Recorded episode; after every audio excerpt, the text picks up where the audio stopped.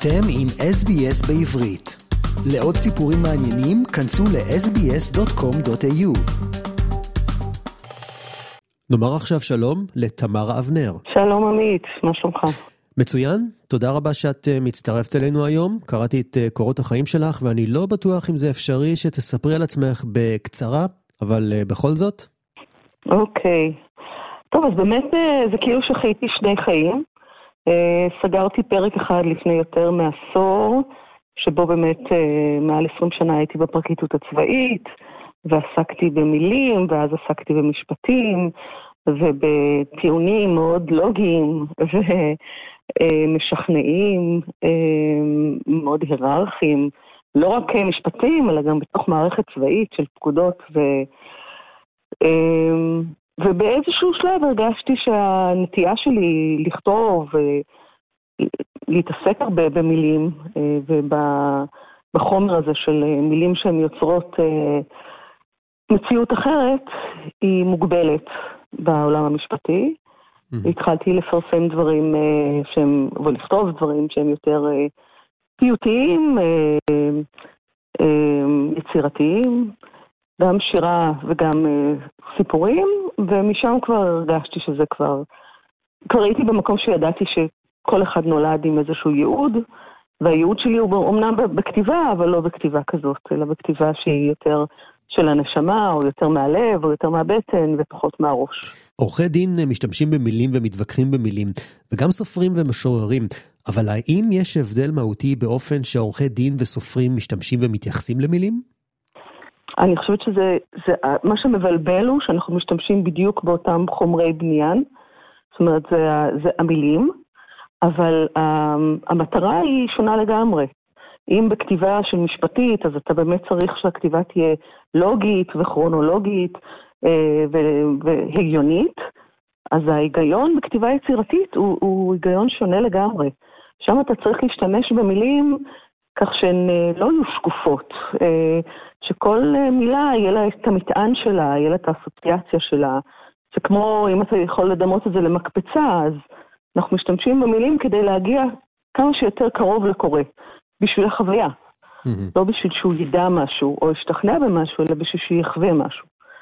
וזה סיפור אחר לגמרי. קצת בדקנו בארכיונים ומצאתי כתבה שאת כתבת בשנת 2009, מאמר מאוד מעניין, שכותרתו הייתה, בכל התנתקות יש התחברות. ברשותך אני אקריא שתי שורות. סיכול ממוקד היה עטיפת צלופן לפעילות שלא אחת לוותה בנפגעים חפים מפשע.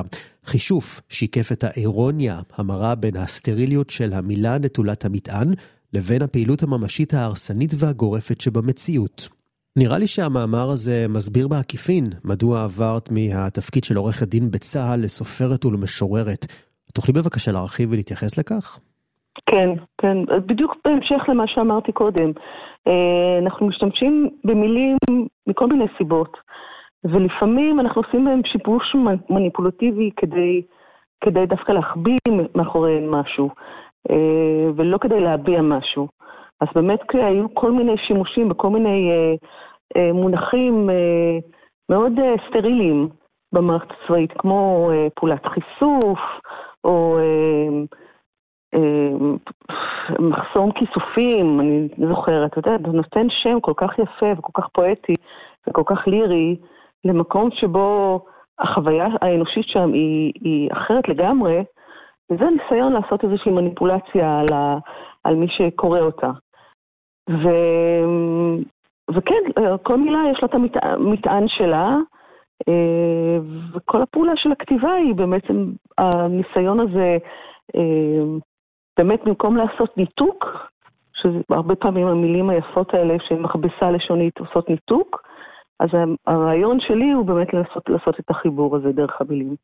לחבר את הקורא לחוויה ולהיות אמיתית כמה שיותר אפשר, שאני יכולה.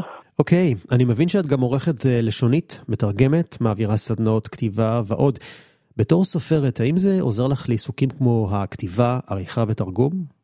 תראה, הפעולה של עריכה היא פעולה לגמרי מהראש. זה קצת דומה אולי באמת לעבודה משפטית, כי הכתיבה שלי הרגילה, אני בדרך כלל מנסה לכתוב מהבטן. שזה יהיה כמה שיותר מחובר, לא יודעת לאן זה מתחבר, באיפשהו בספירה העליונה, אבל ממש לנסות להוציא את הכל בלי לצנזר, בלי לחשוב. אחר כך מגיעה פעולה של עריכה, שהיא מדייקת והיא מהדקת והיא באמת גם מצנזרת. פעולה של תרגום מאוד עוזרת בנושא הזה של, של הדיוק. בעצם כשאתה מתרגם משהו, אתה מנסה להביא חוויה מתרבות אחרת, מסביבה אחרת, לתוך הסביבה שאליה אתה מתרגם, אבל איך אומרים, זה צריך להרגיש בבית, אבל לא להיות בפיג'מה. אממ. אז... וזה טריקי, זה ממש הרבה הרבה אה, מחשבה מוקדשת לזה, והרבה משחקי מילים, ולנסות ככה לקלוע בדיוק לזה, אבל אה, לא לאבד את, ה, את, ה, את המקור. זאת אומרת, אם אני רוצה לחשוב על זה, אז אני בעצם, תרגום זה אם יש לי חלון, של אני מסתכלת דרכו על החוץ, ואני רוצה להביא את החוץ פנימה, אני צריכה שהחלון יהיה כמה שיותר שקוף, אז אני צריכה להשתמש במילים שדווקא הן שקופות. אה, וזה, וזה לא פשוט. אז זה הכל, אתה יודע, זה הכל משחקי אה, מילים, זה, זה לעשות uh, תשבצים, זה לעשות חידות היגיון, כל המשחק הזה במילים הוא, הוא משבח את, ה, את הכתיבה בסופו של דבר.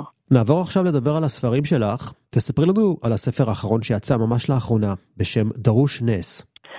אה, דרוש נס זה, זה קובץ סיפורים בעצם, שכתבתי אותם במהלך הרבה שנים, חלקם אפילו לפני 20 שנה נכתבו, אה, ובתקופת הקורונה אמרתי לעצמי, אוקיי, שמתי לב שגם אני וגם סובבים אותי, אין לנו סבלנות לקרוא דברים ככה מאוד ארוכים ולהתעמק בהם.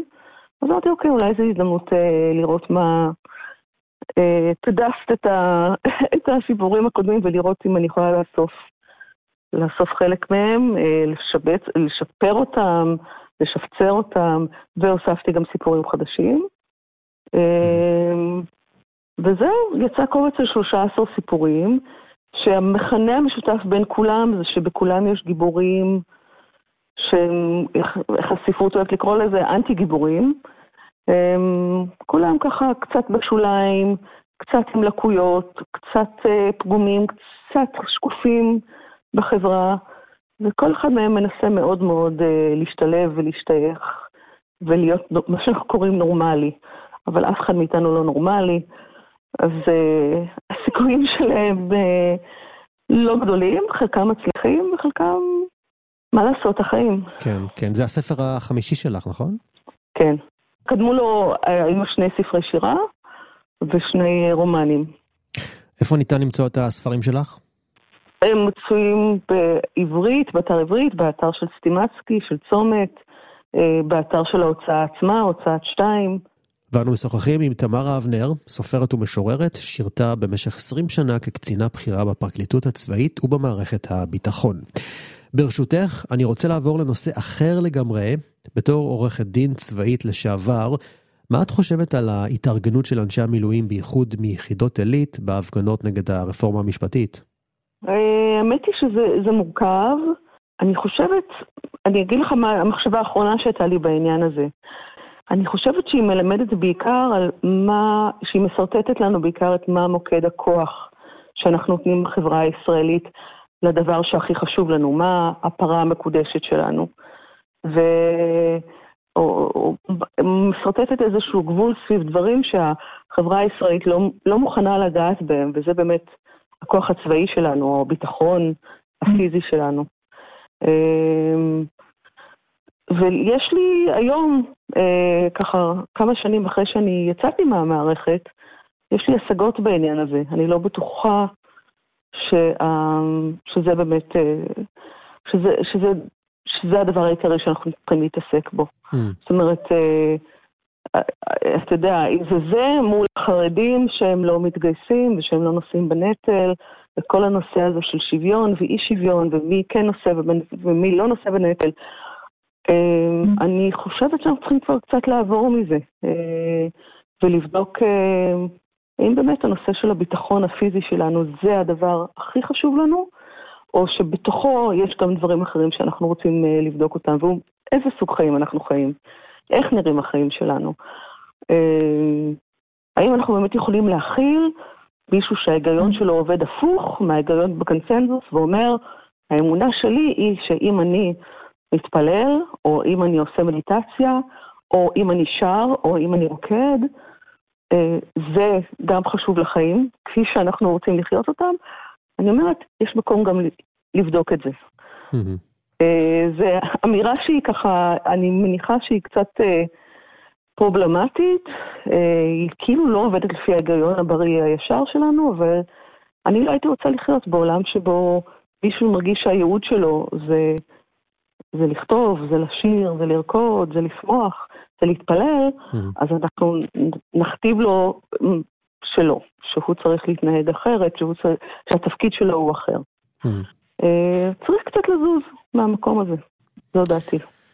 את יודעת מה, אנחנו יושבים כאן באוסטרליה הרחוקה ומביטים על מה שקורה בארץ, ומרחוק זה נראה כל כך uh, כאוטי עם כל מה שקורה בישראל, כל ההפגנות וכל הנושא הזה של המהפכה המשפטית. אנשי צבא שלא עושים מילואים. באמת בגלל זה דרוש לנו נס, אתה יודע. בבקשה. בדיוק בגלל מה שאתה אומר. זה כאילו, אתה אומר, אנחנו הגענו למצב כל כך כאוטי, אה, וכל כך בלתי נסבל, ובאמת, הדברים שהיו כל כך מובנים מאליו, כל המבנים האלה הולכים וקורסים, ואז אתה אומר, רגע, באיזשהו שלב, בן אדם צריך להגיד, אוקיי, זה קצת גבול היכולת שלי. אה, אני עומד פה עם כל הצניעות וכל הקיום האנושי הדי אומלל שלי, ואני אולי צריך להסתכל למעלה ולהגיד, הושיעני נא, אתה יודע. צריך עזרה מלמעלה. כן, באמת, כן, דרוש לנו נס. ואם בנושא צבא וחוקים עסקנו, ואת עם עבר עשיר בתור פרקליטה צבאית, אני חייב לשאול, יש ויכוח בישראל לגבי האם הרמטכ"ל אמור לציית לשר הביטחון או לבג"ץ?